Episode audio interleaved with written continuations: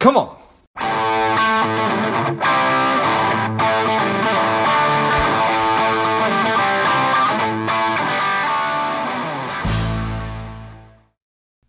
Welcome to Lifeblood. This is George G, and the time is right. Welcome today's guest, strong and powerful Galen Hair. Galen, are you ready to do this? Yeah, let's do it. Let's let's let's go. Galen is an attorney. He is the owner of Insurance Claim HQ. They are a firm fighting for the rights of policyholders who have been who have experienced a loss due to fire, flood, hurricanes, or insurance companies simply not keeping their word. Galen, I'm excited to have you on. Tell us a little bit about your personal life, some more about your work, and why you do what you do. Yeah, so basically, when I was a younger man, Hurricane Katrina hit New Orleans. Ended up coming down to New Orleans to like gut houses, which probably was the like apex of my skill set at the time. And uh, hooked up with some really cool people who were doing some awesome things um, regarding hurricane relief. Uh, one thing led to another, and I uh, found myself here running this firm, which is pretty awesome. Like in retrospect, when you think that in 2006 I had zero aspirations whatsoever. Nice.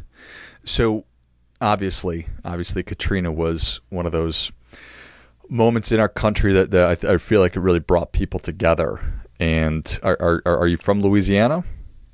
Not at all. So I'm from Arlington, Texas. At the time, I was up in Boston studying opera. So I had oh. really no connection other than just kind of this desire to be there. Um, I think we all go through that phase, men and women alike. But I think when you're a young man and you're kind of trying to figure out what to do with your life and where to go, something just kind of grabs you. And that was my thing. Nice. Well, I, I, certainly appreciate you doing that, and I can't even imagine the experience. Um, and so you were studying opera. T- t- tell me a little bit about that. yeah. So, I mean, I guess it's not as sexy as it sounds, right? So, we didn't have a lot of money growing up.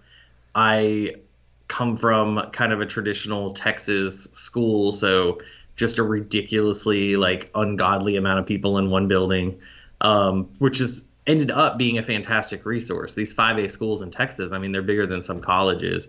They had a really good music program. I was in choir. Turned out I could sing okay, which really opened the ability for me to go to school. Uh, otherwise, money would have been a massive issue. Turns out there's not a lot of guys like lining up to sing professionally. It just doesn't happen as much with women.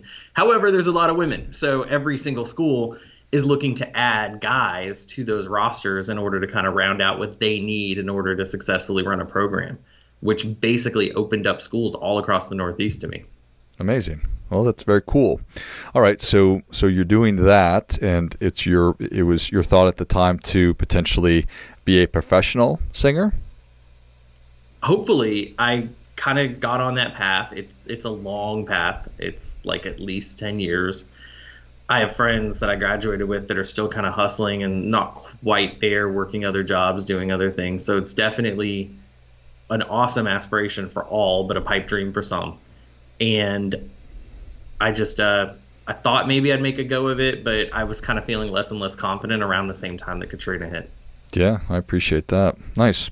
All right, and so the you you have the experience with Katrina and and helping with the relief effort and and and doing demo on homes, and it clicks. Okay, I bet there's a lot of people who are going to need help, and you know, I, I, where's the money going to come from?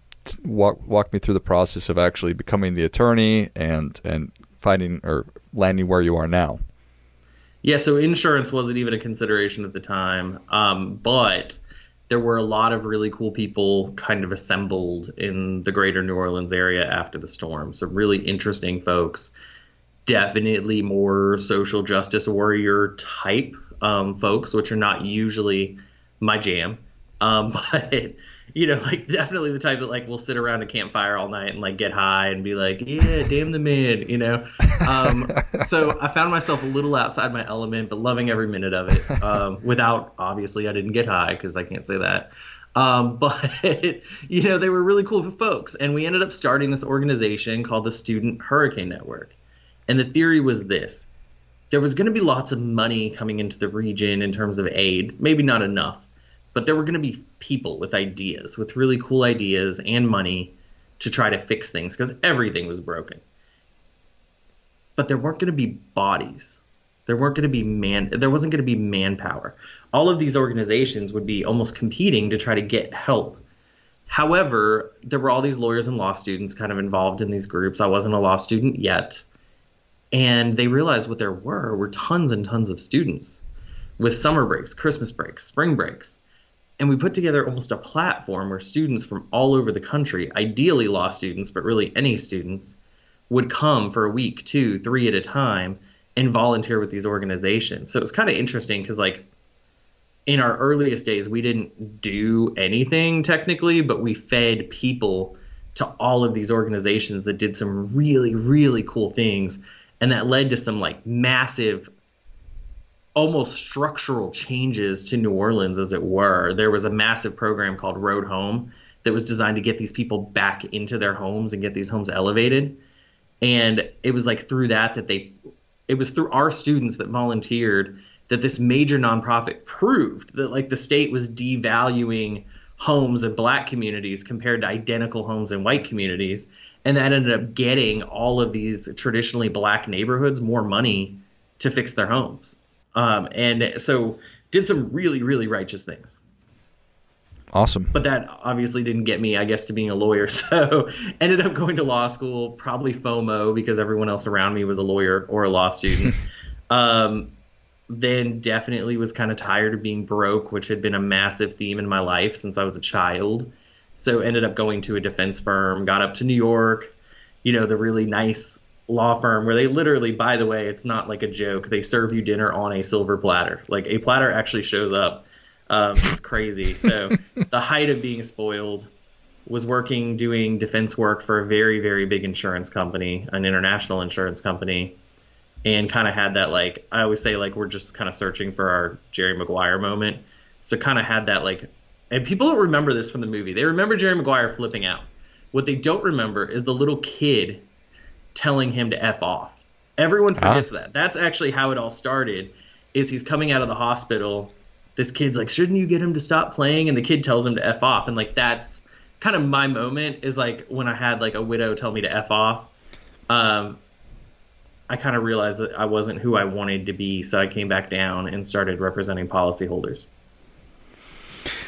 That is a that's that, that that's that's an awesome story. Like literally New York City eating dinner on a silver platter and representing insurance companies and you've got a widow that tells you to f off and you kind of slump down in your chair I imagine or whatever that might look like you're like I need to I need to do something else.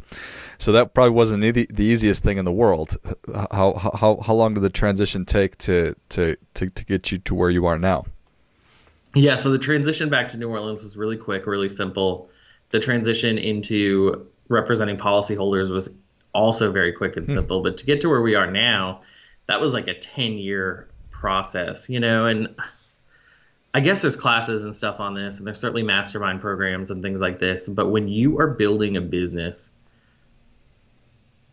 in my opinion, the real tools to success are just not easily found. Hmm. I don't think they really teach them in business school. I don't think they really teach them to people that have gotten their MBAs. Maybe they do. I mean, obviously, I don't have an MBA.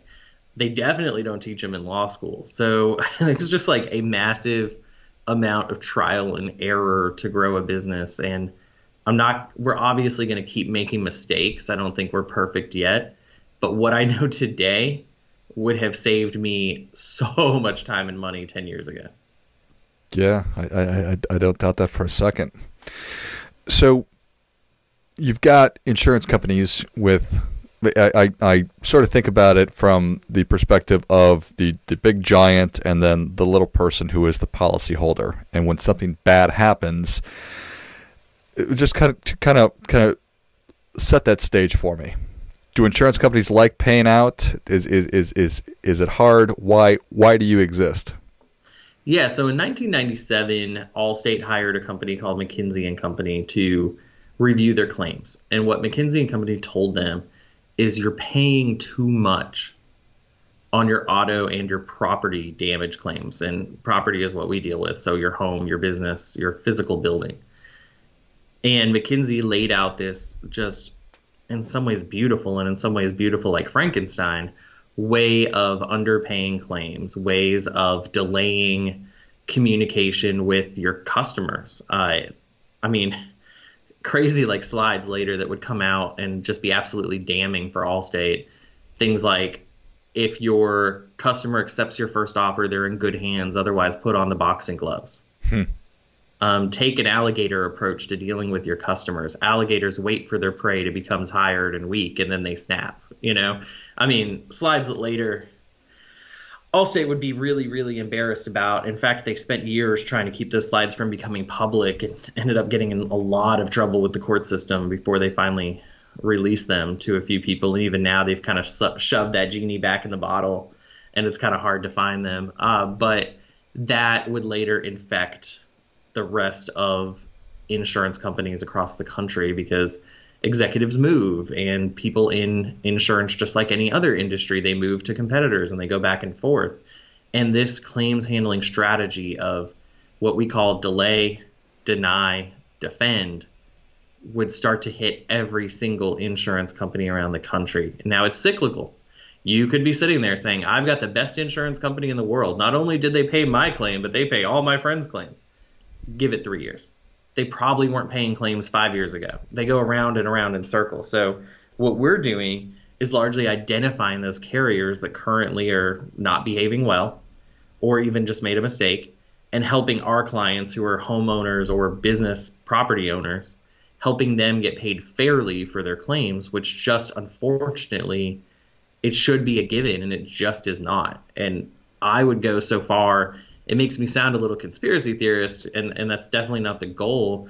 But I would go so far as to say over 90% of claims, maybe over 95% of claims, are not paid fairly out of the gate. Wow, that doesn't surprise me at all. Not nothing you just said surprises me. Um, and yeah, I think that that the the the the, term beautiful that that that that McKinsey put together this this this this process. It's obviously a terrible thing to be sort of laughing about it, but at some level, that that's all you can do. The audacity to actually put slides together, talking about, hey, if you accept the first offer, you're in good hands. If you don't, boxing gloves are are are are, are coming on. And the whole thing about the alligator or the crocodile that makes perfect sense. I mean, people do get worn down. Um, we get exhausted by these things, and so then people are probably more apt to take lowball offers um, so I appreciate that, and, that, and that's that's that's really an, an, awful thing in the time that people need the support of of a, a large entity, or they need the money.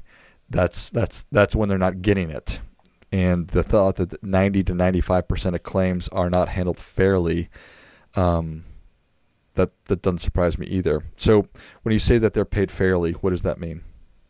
Yeah, so in my mind, paid fairly, and I think the law in most states would say paid fairly means you receive enough money to restore yourself. The, the technical definition is receive enough funds to restore yourself to your pre loss condition, less your deductible. You got to deal with your deductible in pretty much every state. If you have a $5,000 deductible, you are going to be $5,000 in the hole at the end of your claim. You should be because that's the contract you had but you should not be more than $5,000 in the hole at the end of your claim. And that's unfortunately where the rubber meets the road is it almost is a game for some carriers to say, well, how much can I underpay this person so we can continue to make a profit because we have shareholders to whom we're responsible, but also not necessarily encourage them to go get help and get more money. And in some states, this is a really, really fine line because some states have enacted laws, which are known as bad faith laws, that are or prompt pay laws that are designed to protect policyholders, and in fact give them some upside to being underpaid because some states know, hey, it doesn't really make sense. Like if you have hundred thousand dollars that you were underpaid and you bring in a lawyer and the lawyer takes a bunch of that money, you're still kind of screwed. So some states have said, well, you can get your attorney fees, or you can get penalties in attorney fees, or you can only get penalties, right? And these states have come out with ways that they say disincentivize the carrier from behaving badly. In my experience, it doesn't affect anything in terms of whether it de- like disincentivizes them. However, it incentivizes advocates for those people to jump into those markets, if that makes sense. Hmm. It does. It's interesting.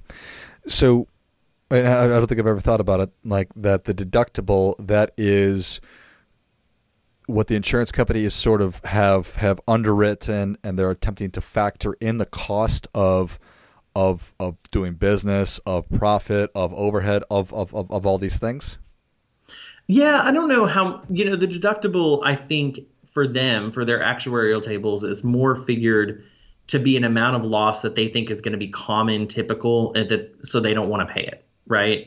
So, for instance, in areas where we have a lot of hail, there's a deductible that typically is about 75 to 100% of the cost of a roof on that house because they don't want to pay for roofs because right. they know otherwise they might be paying for a roof every year and if their premiums are let's say two or three thousand a year well if they're coughing up 12 15 grand a year they're losing money right um, so the deductible varies in louisiana for instance they have hurricane deductibles well that is 2% of your coverage it could be as high as 5% of your coverage uh, and again, that's designed so if there's kind of a minimal amount of damage done by wind or, uh, wind or hurricane, you don't really get anything. So the carrier isn't really out any money.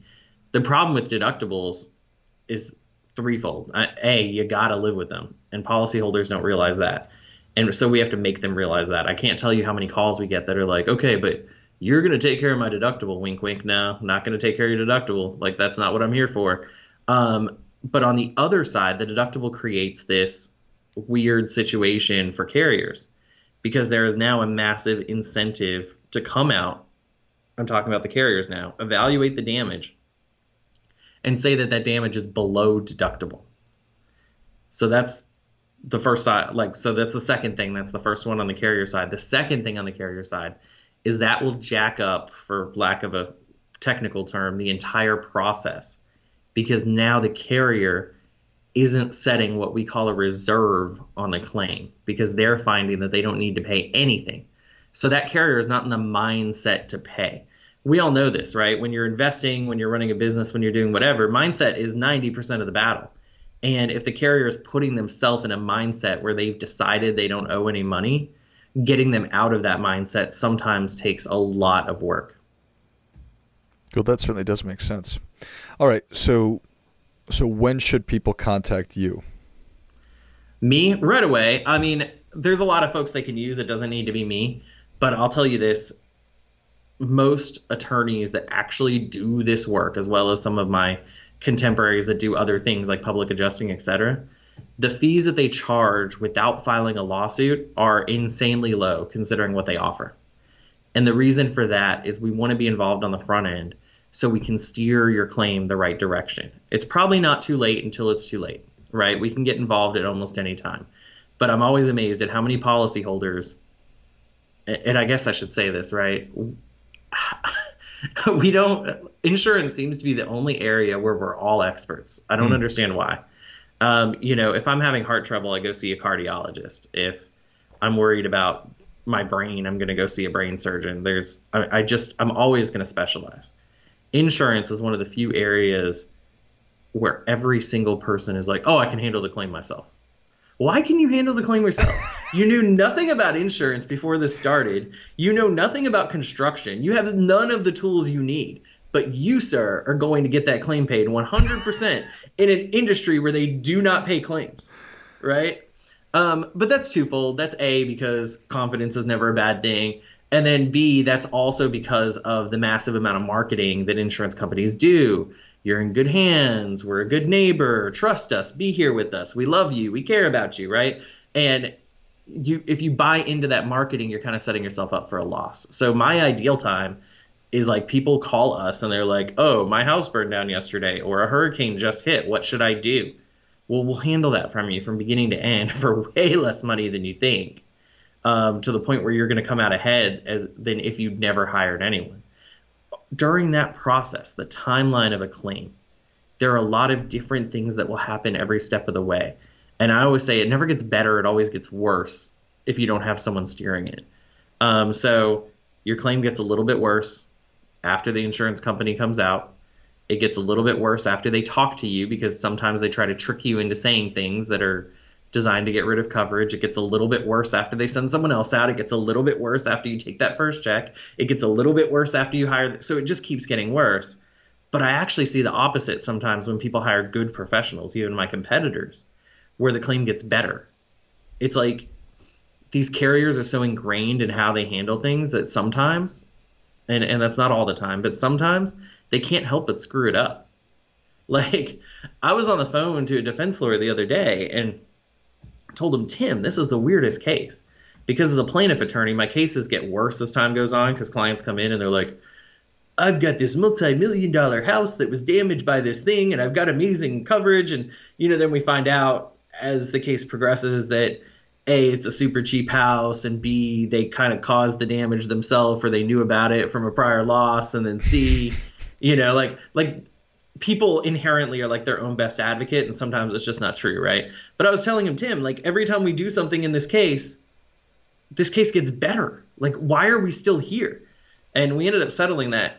What should have what was a denial it started as zero dollars to our client. We ended up settling it for a massive sum of money um, and that's really just a testament to hiring the right people and getting the right people in the room are we the best lawyers in the world no i don't think so um, but we know this area really really well so it's that david and goliath analogy you made earlier i think it makes it a lot more like goliath and goliath and there's something to be said for that amen I think that that's very well said right there.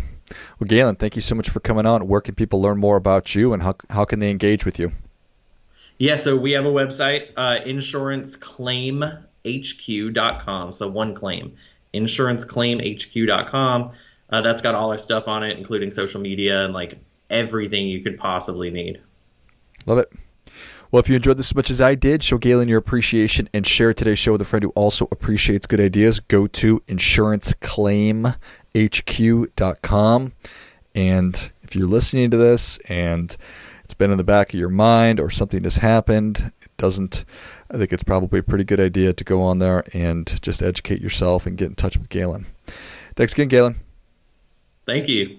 And until now, until next time, keep fighting the good fight. We are all in this together.